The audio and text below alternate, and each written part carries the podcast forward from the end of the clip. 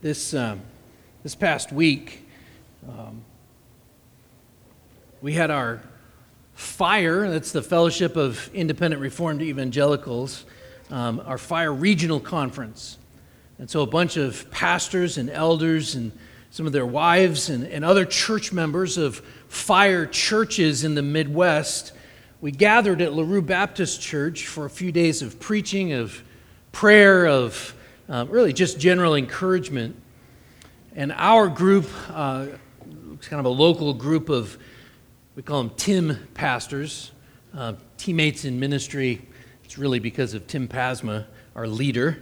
Um, we took care of the preaching, and I was called upon to preach on that first evening on Monday night. And, and our theme, the theme of the, of the conference of our time together, was the beauty of Christ.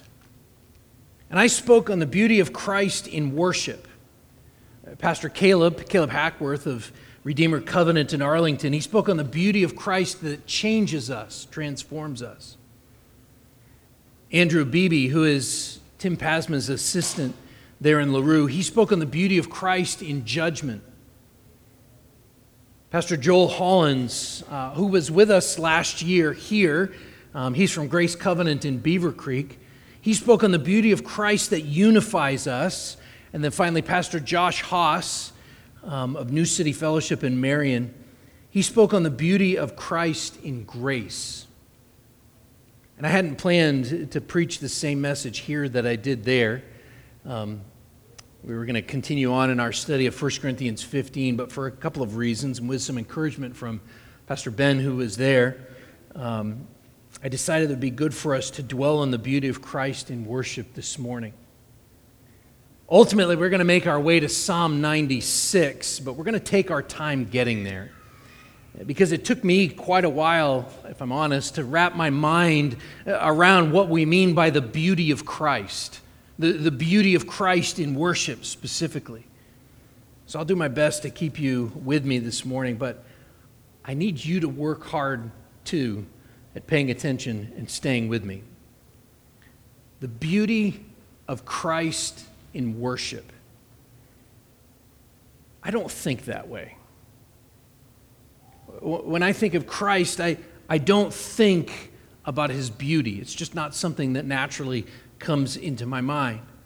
It's not a word that I would use to describe our Savior. But that, that says more about me than it does about Him. See, when I think of beauty, I think of it in purely worldly terms. I think of looks or maybe personality.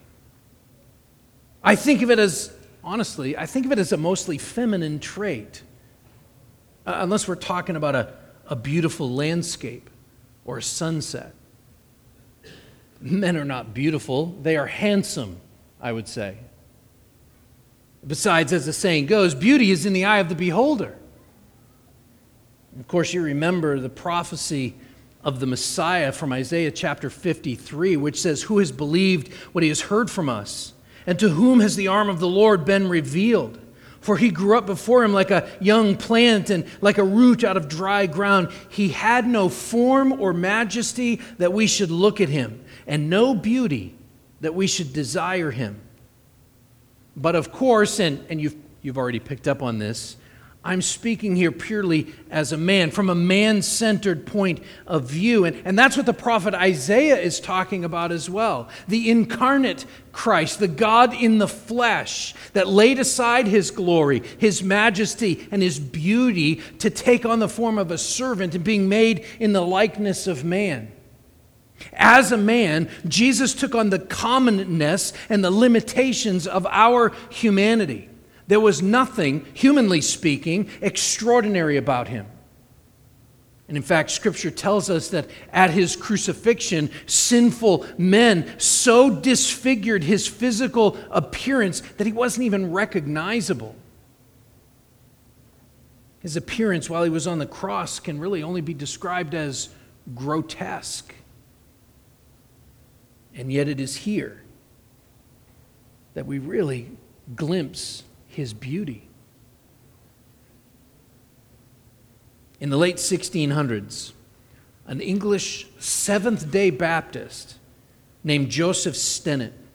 He first published a collection of hymns um, for the church with a, with a very typical puritanical title.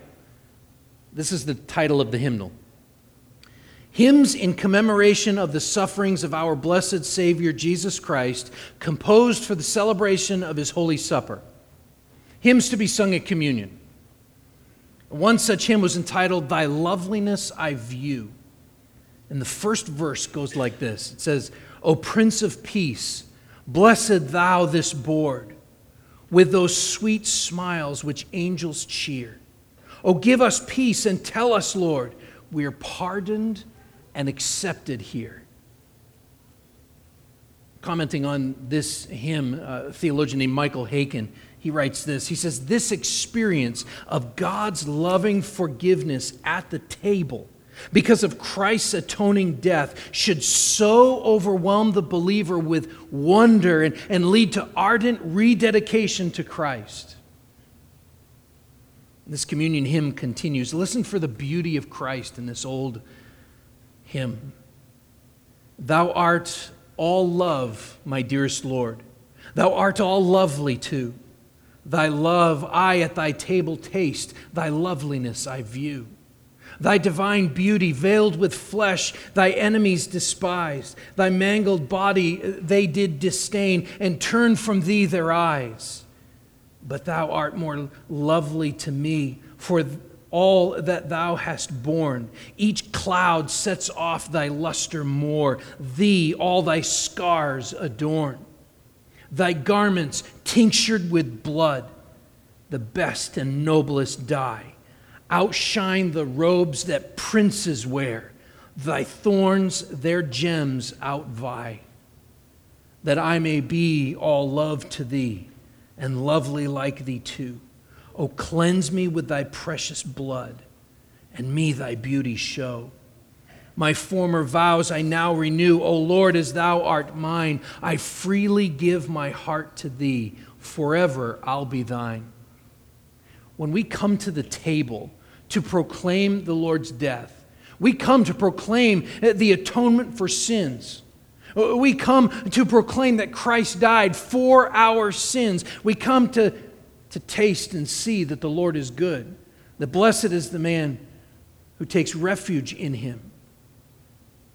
We come to behold the beauty of Christ in worship. But it's not just limited to the table. In fact, all of our worship is a beholding of the beauty, the loveliness, the splendor of Christ.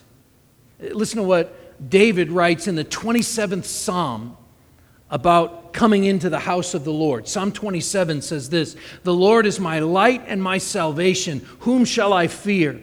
The Lord is the stronghold of my life. Of whom shall I be afraid? When evildoers assail me to eat up my flesh, my adversaries and foes, it is they who stumble and fall. Though an army encamp against me, my heart shall not fear. Though war arise against me, yet I will be confident. One thing I have asked of the Lord that I will seek after, that I may dwell in the house of the Lord forever, all the days of my life, to gaze upon the beauty of the Lord and inquire in his temple.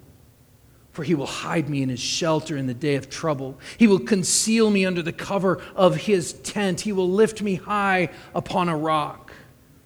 And now my head shall be lifted up above my enemies all around me, and I will offer in his tent sacrifices with shouts of joy. I will sing and make melody to the Lord. Hear, O Lord, when I cry aloud. Be gracious to me and answer me. You have said, Seek my face. My heart says to you, Your face, Lord, do I seek. Hide not your face from me. Turn not your servant away in anger. O you who have been my help, cast me not off. Forget me not, O God of my salvation. For my father and my mother have forsaken me, but the Lord will take me in. Teach me your way, O Lord. Lead me on a level path because of my enemies. Give me not up to the will of my adversaries, for false witnesses have risen against me, and they breathe out violence. I believe that I shall look upon the goodness of the Lord in the land of the living. Wait for the Lord. Be strong and let your heart take courage. Wait for the Lord. Psalm 27 basically contains all of the elements that we have when we, when we call the people together, when we, when we assemble the saints, when we gather here in the name of Jesus Christ as the church of Jesus Christ. Psalm 27 contains that the prayer and, and praise. It contains confession and, and assurances of pardon, offerings, reminders of the promises of God. And when we are called each day, each Lord's day, when we are called to worship, as we come into the house of the Lord, we are calling you to gaze upon the beauty of the Lord and to inquire in his temple. And I know that our prayer for us in here, as God's people, our prayer is that we would dwell in the house of the Lord all the days of our lives. I don't know if you've noticed this, but often as we call the church to worship on the Lord's Day, we go straight to the Psalms. Now, of course, there are other passages that direct our eyes and our hearts heavenward that we could begin our worship with. Sometimes I will find some in the New Testament. I especially like to do that, that emphasize Jesus specifically.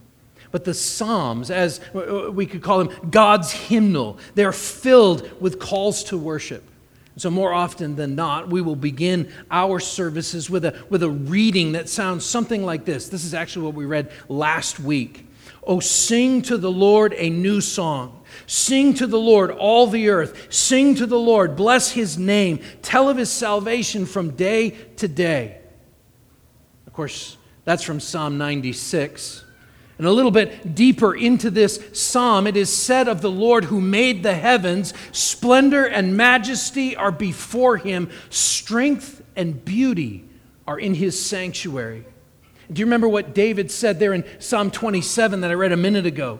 One thing I have asked of the Lord that I will seek after, that I may dwell in the house of the Lord all the days of my life, to gaze upon the beauty of the Lord and to inquire in his temple. And so, what we will do here for the rest of our time, that was my introduction. What we're going to do for the rest of our time this morning is we're going to take a deeper look at the call to worship the Lord by gazing upon his beauty in his sanctuary from Psalm 96. Because I believe this psalm highlights for us the call to worship, our motives for worshiping, and it compels us to proclaim that his beauty is not fleeting, nor is it in vain. So let's read Psalm 96 and then we're going to flip back to 1 Chronicles 15 and 16, so be prepared for that, for just a little bit of background. But let's read this, and then we're, then we're going to just stop and pray too. Psalm 96 says this Oh, sing to the Lord a new song. Sing to the Lord, all the earth. Sing to the Lord, bless his name. Tell of his salvation from day to day. Declare his glory among the nations, his marvelous works among all the peoples. For great is the Lord and greatly to be praised. He is to be feared above all gods. For all the gods of the peoples are worthless idols, but the Lord made the heavens.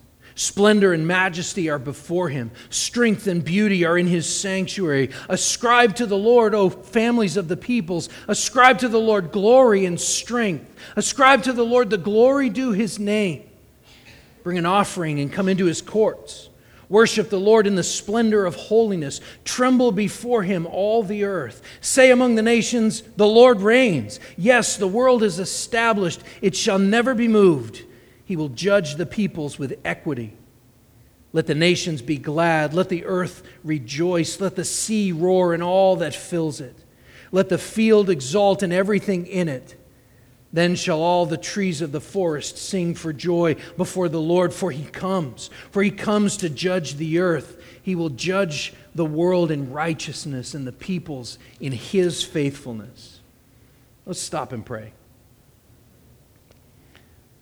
Father, I pray that you would um, give us what we need this morning. Lord, we are hungry for you and for your word, and so I pray that you would feed us today as you have promised to do. Give us ears to hear, that our lips might proclaim your glory. We pray in Jesus' name, amen. So, as I mentioned, 1 Chronicles 15 and 16. Just keep your finger in Psalm 96 and turn back um, to First Chronicles. It gives us a little bit of the background of this psalm. I'm just going to read a few verses. Um, and it tells us really what could be considered, 1 uh, Chronicles 15 and 16, sort of the end of 15, beginning of 16. Um, tell us about what, what, could, uh, what we can, could, could consider uh, the crowning moment of King David's career. Metaphorically crowning. He had an actual crowning moment. This is his metaphorically crowning moment of his career when he brought the Ark of the Covenant up to Jerusalem. This was an important moment for David and for the people of Israel because the Ark of the Covenant stood as a, as a representative of God's own throne, or, or specifically his footstool. And if you remember, the Ark of the Covenant contained a few items, namely the tablets of the law, some manna, and Aaron's staff that had budded. And the Israelites carried the Ark of the Covenant everywhere they went, even into battle.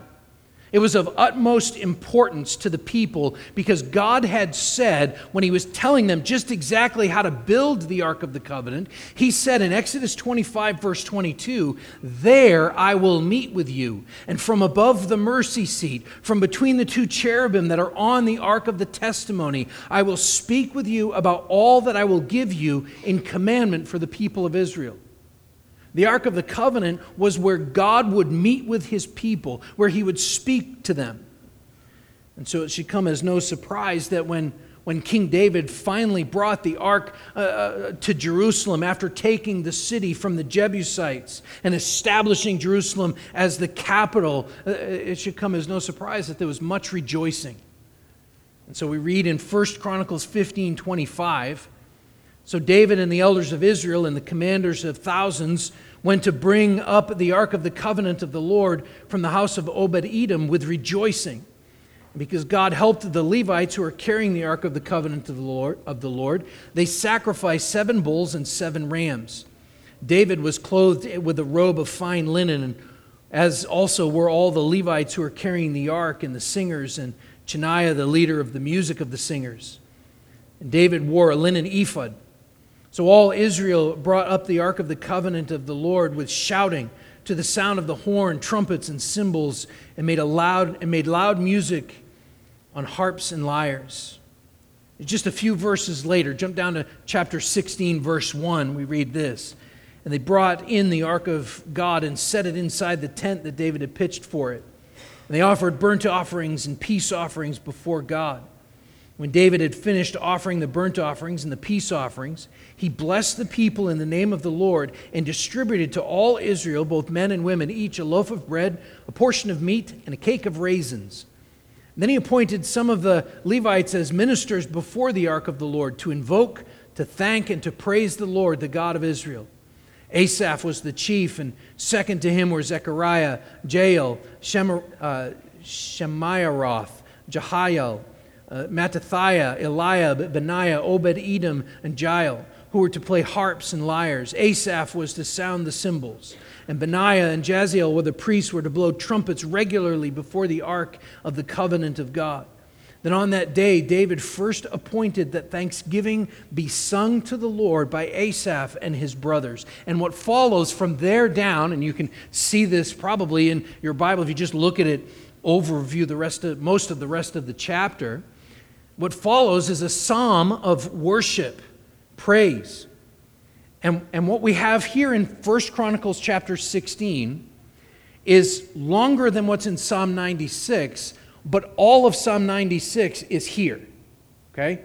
So this is probably where Psalm 96 comes from. David writes this song, and we have it in Psalm 96, at least most of it, um, collected in the Psalms. And so we're going to, kind of for the sake of argument, and because I think this is the case, We believe that Psalm 96 was written by King David when the Ark of the Covenant first came into uh, Jerusalem. And so it is the most explicit, the Ark of the Covenant is the most explicit and specific symbol of God's presence and the exact place from which God would speak to his people, and it is brought to Mount Zion. But hold up a minute. Is the Ark of the Covenant really the best symbol of God's presence and the place from which God speaks to his people? Is it the best way to view God's beauty? By looking at a, at a gold laden box with some cherubim on top. Hebrews chapter 1, verses 1 to 3 tells us that there is someone better. Long ago, at many times and in many ways, God spoke to our fathers by the prophets. But in these last days, He has spoken to us by His Son whom he appointed the heir of all things, through whom also he created the world. He is the radiance of the glory of God and the exact imprint of his nature, and he upholds the universe by the word of his power. After making purification for sins, he sat down at the right hand of the majesty on high. And so I would submit to you that Psalm 96 is actually a messianic psalm. It's a glimpse through the Ark of the Covenant coming up into Jerusalem. It's a glimpse of Christ ascending his throne. Martin Luther said of this psalm specifically, he said, This is a prophecy concerning the kingdom of Christ and the spreading of the gospel over the whole world and before every creature, which gospel will be a word of joy and of thanksgiving, of peace, of rejoicing, and of continued sacrifice of praise. And so we could say with Matthew Henry, though this was sung at the translation of the ark, Psalm 96, though it was sung at the translation of the ark, it looks further to the kingdom of Christ and is designed to celebrate the glories of that kingdom, especially the ascension of Gentiles to it, that we are brought into Christ's kingdom. So, how can this be? How can the Ark of the Covenant's arrival in Jerusalem be connected to Jesus Christ? Well, according to the Old Testament, once the law was placed inside the ark, the lid, which they called the mercy seat, closed the box. See, God knew, to kind of jump to the point here, God knew that Israel would break his law but that he would also be merciful and cover their lawbreaking to guard those who loved him from his wrath. Ultimately, of course, this was achieved through the death of a substitute and the sprinkling of blood upon the mercy seat and the Day of Atonement. And so we can say that the blood of the sacrifices stand between God and the broken law of God.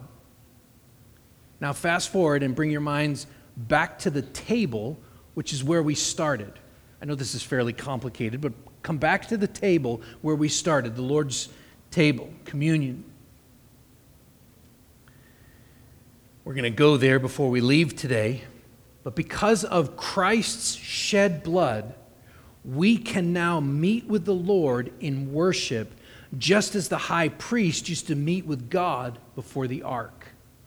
Okay?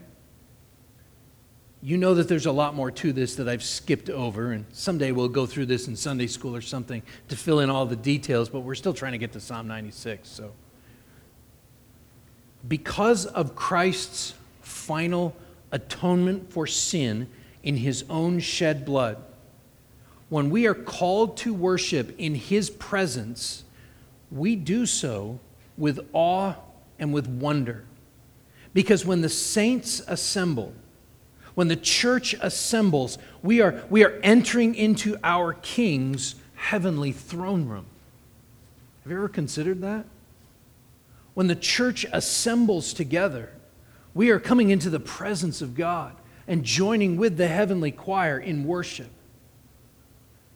And so, as typically either myself or Ben as the sort of the Christ's under shepherds, one of the elders possibly, when we summon, when we, when we read a call to worship at the beginning of our services, we are summoning God's people to praise the Lord in light of his present and future reign as the King of Kings because of who he is.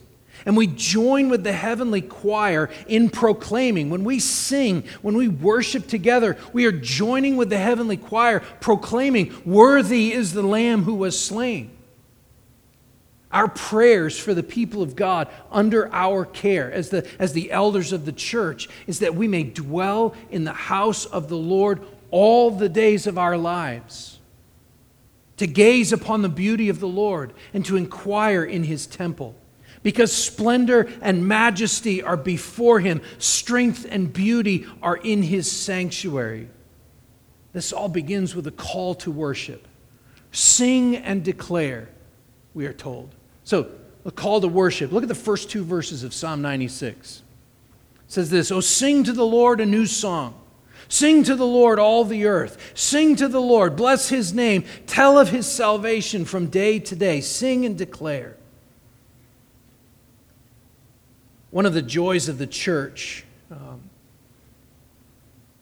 and I said this the other night as we gathered together, so many different churches represented. One of the joys of the church is that among the, among the many churches who were there represented at our, at our conference or that we are in fellowship with, um, that are gathering even now around the country, one of the joys of the church is that there's a variety of, of liturgies. That just means orders of service, how we worship, the order that we worship.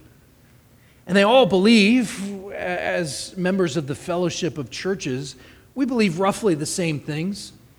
Same things about preaching and prayer, about the public reading of Scripture, and, even the sacraments, the ordinances of communion and baptism. And even in our agreement on those things, it's likely that the order that we do things are all slightly different. But I know that we are all called to sing. The time might be just a little off, but pretty much on Sunday morning, there's a, a multitude of churches that we are in fellowship with, and of course others too, believers around, let's say, the Eastern time zone that are gathering at just about the same time to sing praises to the Lord's name. Imagine if you could hear them all at the same time. We're gathering together to sing praises for God's name for who he is and what he has done. Sing to the Lord, all of you, young and old, in tune and off key. Sing to the Lord, you with dirt under your fingernails. The mom who looks to be 11 months pregnant. Sing to the Lord. Sing a new song. This idea of a new song that he mentions here oh, sing to the Lord a new song, it isn't an argument for fresh tunes necessarily. Because the emphasis, whenever we see this idea of a new song, it's, it's on the one whose mercies are new every morning. Sing of God's fresh advances in redemption. Uh, when Moses led God's people through the Red Sea, saving them, the first thing they did is actually found in Exodus 15. And verses 1 to 3 says this Moses and all the people of Israel sang this song to the Lord, saying, I will sing to the Lord, for he has triumphed gloriously. The, the horse and his rider he has thrown into the sea. The Lord is my strength and my song. He has become my salvation. This is my God, and I will praise him. My Father's God, and I will exalt him. The Lord is a man of war. The Lord is his name. We can sing this song with them. Our songs can be called new because they've been adapted to a new purpose. Having been intended, in this case, in Psalm, the case of Psalm 96, it was in, in uh, the purpose was to celebrate the new mercy of the ark coming into Jerusalem. And it leads us to Christ coming and establishing his kingdom, which is what we sing for. Think of, think of it this way think of the first Palm Sunday when the people proclaimed as Jesus arrived in Jerusalem, just a week before they proclaimed, Crucify him, crucify him. As Jesus is arriving in Jerusalem, the people proclaimed, Hosanna. Blessed is he who comes in the name of the Lord, even the King of Israel. Well, this means something deeper and richer to us, even than it did to them, doesn't it? Sing all the earth. Sing, everyone. Tell of his salvation. I love how the Apostle Paul ties together in his, um, in his letter to Ephesians and to Colossians. He ties together the work of the Holy Spirit and the work of God's Word on this point, the point of singing. Let me sort of mash these together, and I think this will make sense.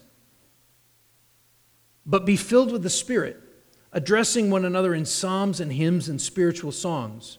Let the word of Christ dwell in you richly teaching and admonishing one another in all wisdom, singing psalms and hymns and spiritual songs, singing and making melody to the Lord with your heart, giving thanks always and for everything to God the Father in the name of our Lord Jesus Christ. Those were from Ephesians and Colossians, and I mashed them together because they say the same thing.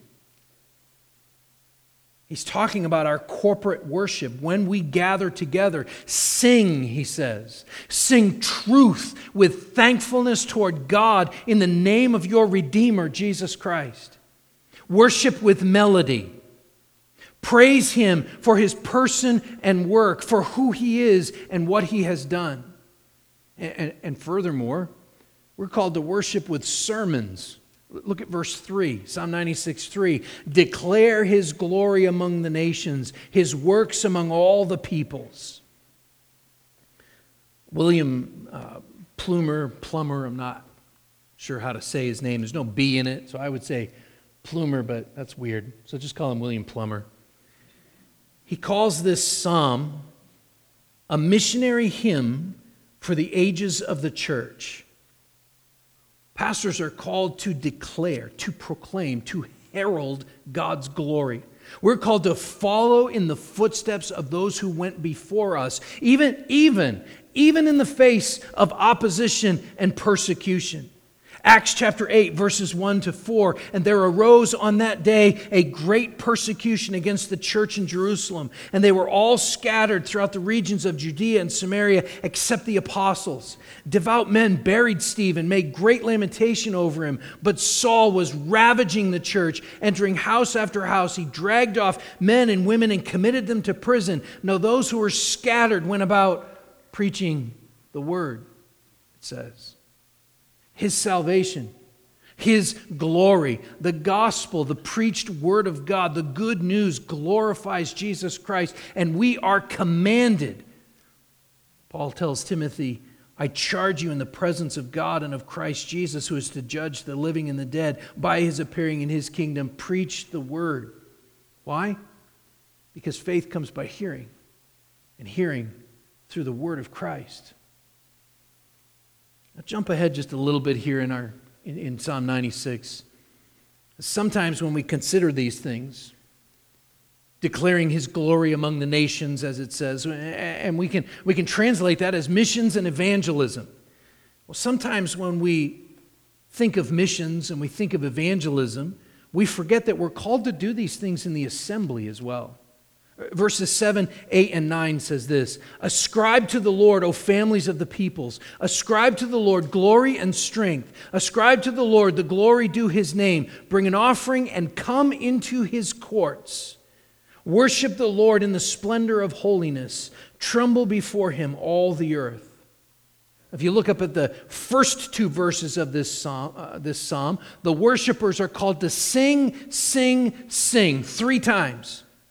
Now we are called to ascribe, ascribe, ascribe, which, which just doesn't have the same ring to it, but it's just as important.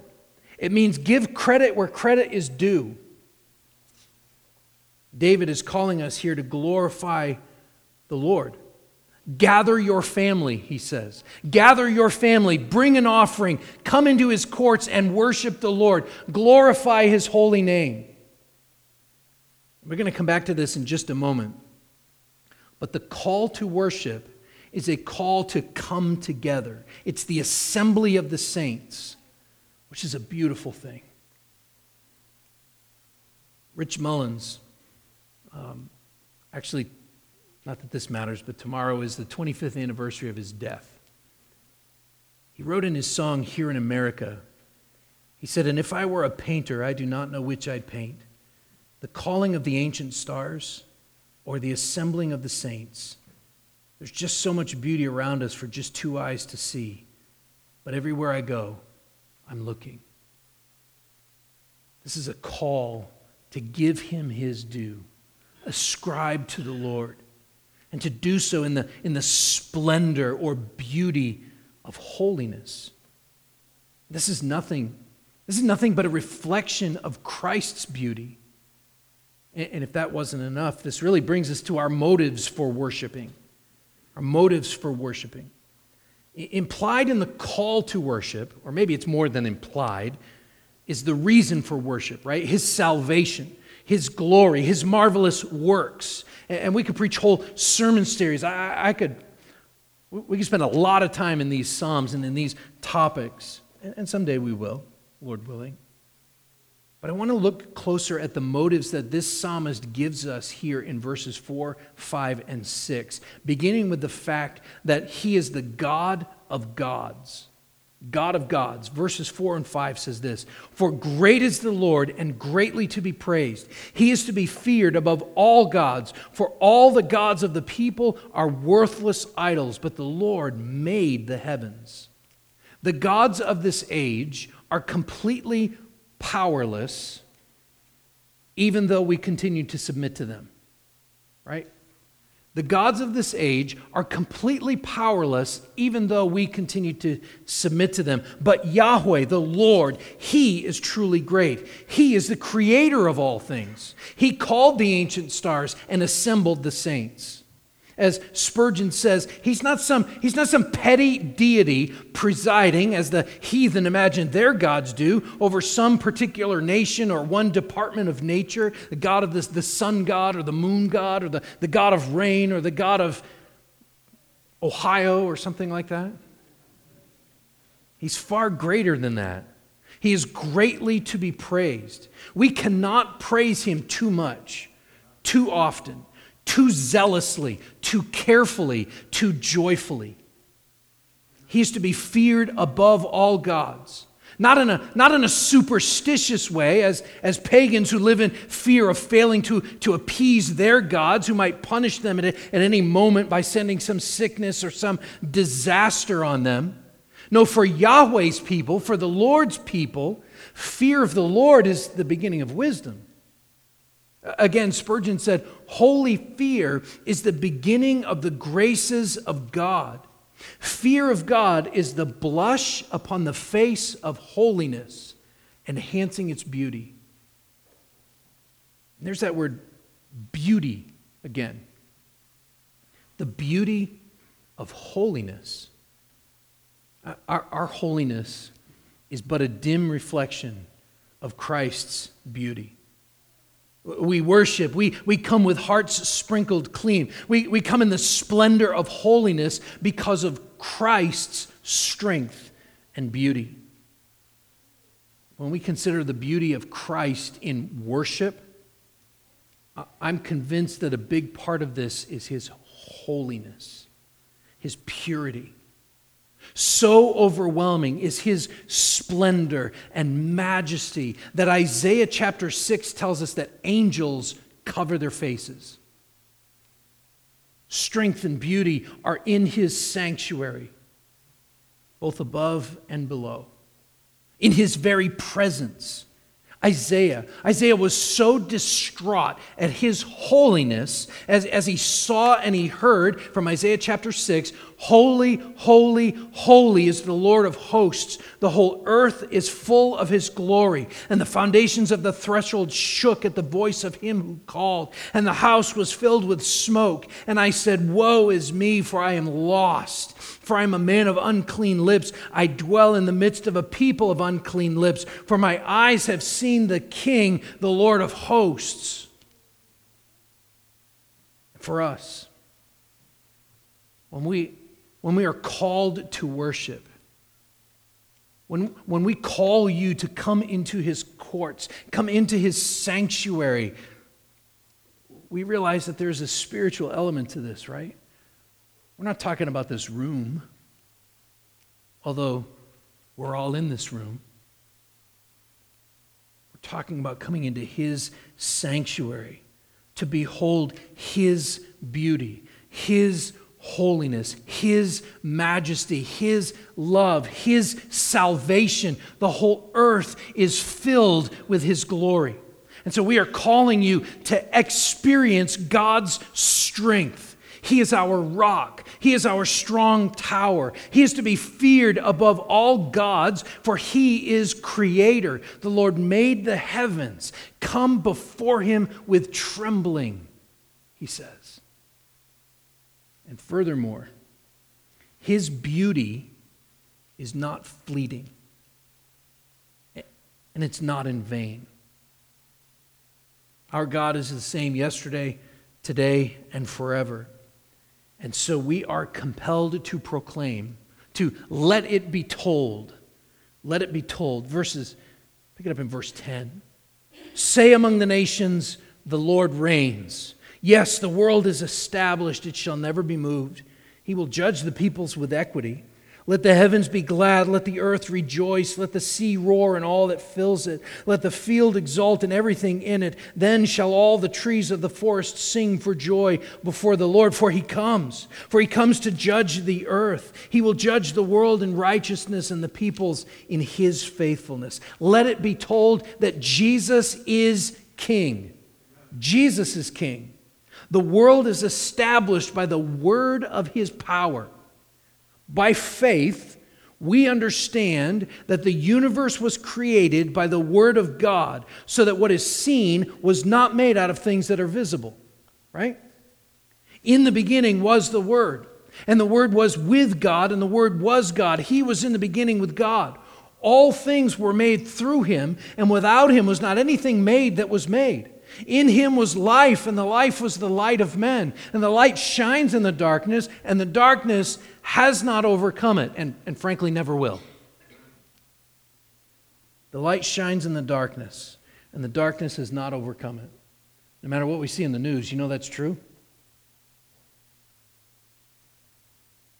Despite the evil that we see all around us every single day, even in, in our families, e- even in our own hearts, Despite, despite the fact that we can evil, easily describe what we see uh, uh, around us as, as sounding like this as being filled with all manner of unrighteousness, evil, covetous, malice, full of envy, murder, strife, deceit, maliciousness, gossips, slanderers, haters of God, insolent, haughty, boastful, inventors of evil, disobedient to parents, foolish, faithless, heartless, ruthless Though they know God's righteous decree that those who practice such things deserve to die, they not only do them, but give approval to those who practice them.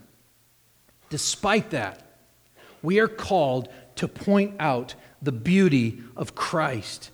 We are called uh, to, for you, for us, to keep our eyes fixed firmly on our sovereign, righteous judge who has assured us, who has promised us, Come to me, all who labor and are heavy laden, and I will give you rest.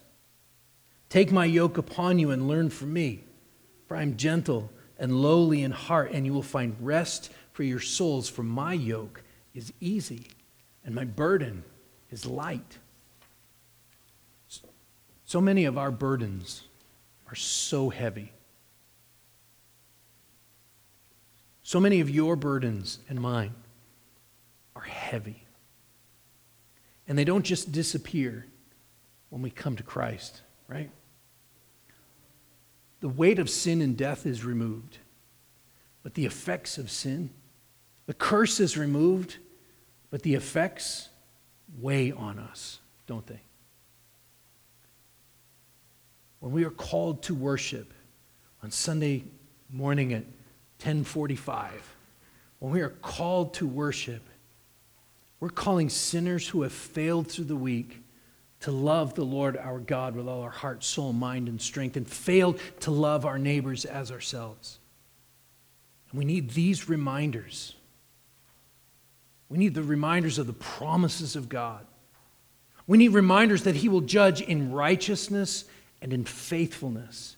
And so that we need reminders we need reminders that for our sake he made him to be sin who knew no sin so that in him we might become the righteousness of God.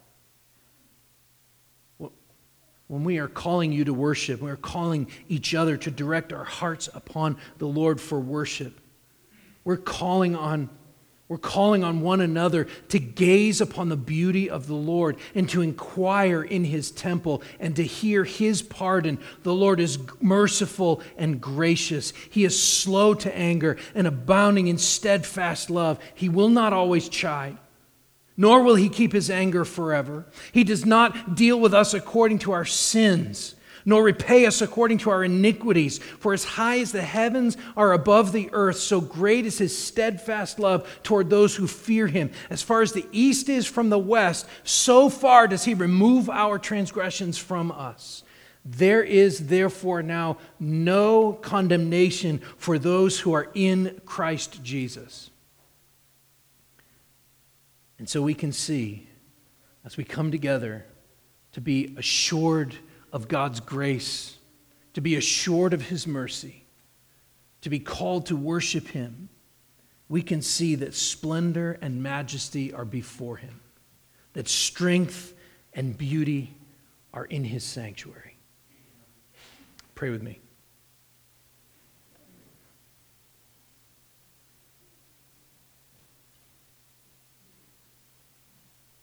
Father, help us not to forget these things the strength and beauty, your holiness, the holiness without which no one will see the Lord, that we have that through Christ, that we can come to you, that we are called to gather in your name as your people, the assembly of the saints, to worship you because of who you are and what you have done. That we are called, Father, to worship Jesus Christ, your only begotten Son because whosoever believeth in him should not perish, but have everlasting life. Because of the gospel, Lord, because of the good news of Jesus Christ, we are called to worship. Father, we do so today as we come to the table to be reminded of and to proclaim his death until he returns, to be reminded of the atonement for sins that we have been forgiven we come to the table of our Lord with hearts of thankfulness. And so, Lord, we thank you for the bread. We thank you for the cup. We thank you for what they are and what they represent, Lord. Jesus' body on the cross, his shed blood for us, that we might die to sin and live to righteousness because of, because of all that Jesus has done. And so, as we come to the table this morning, Lord, we pray that, that our lips, our minds, our hearts would declare your praise. We pray this in Jesus' name. Amen.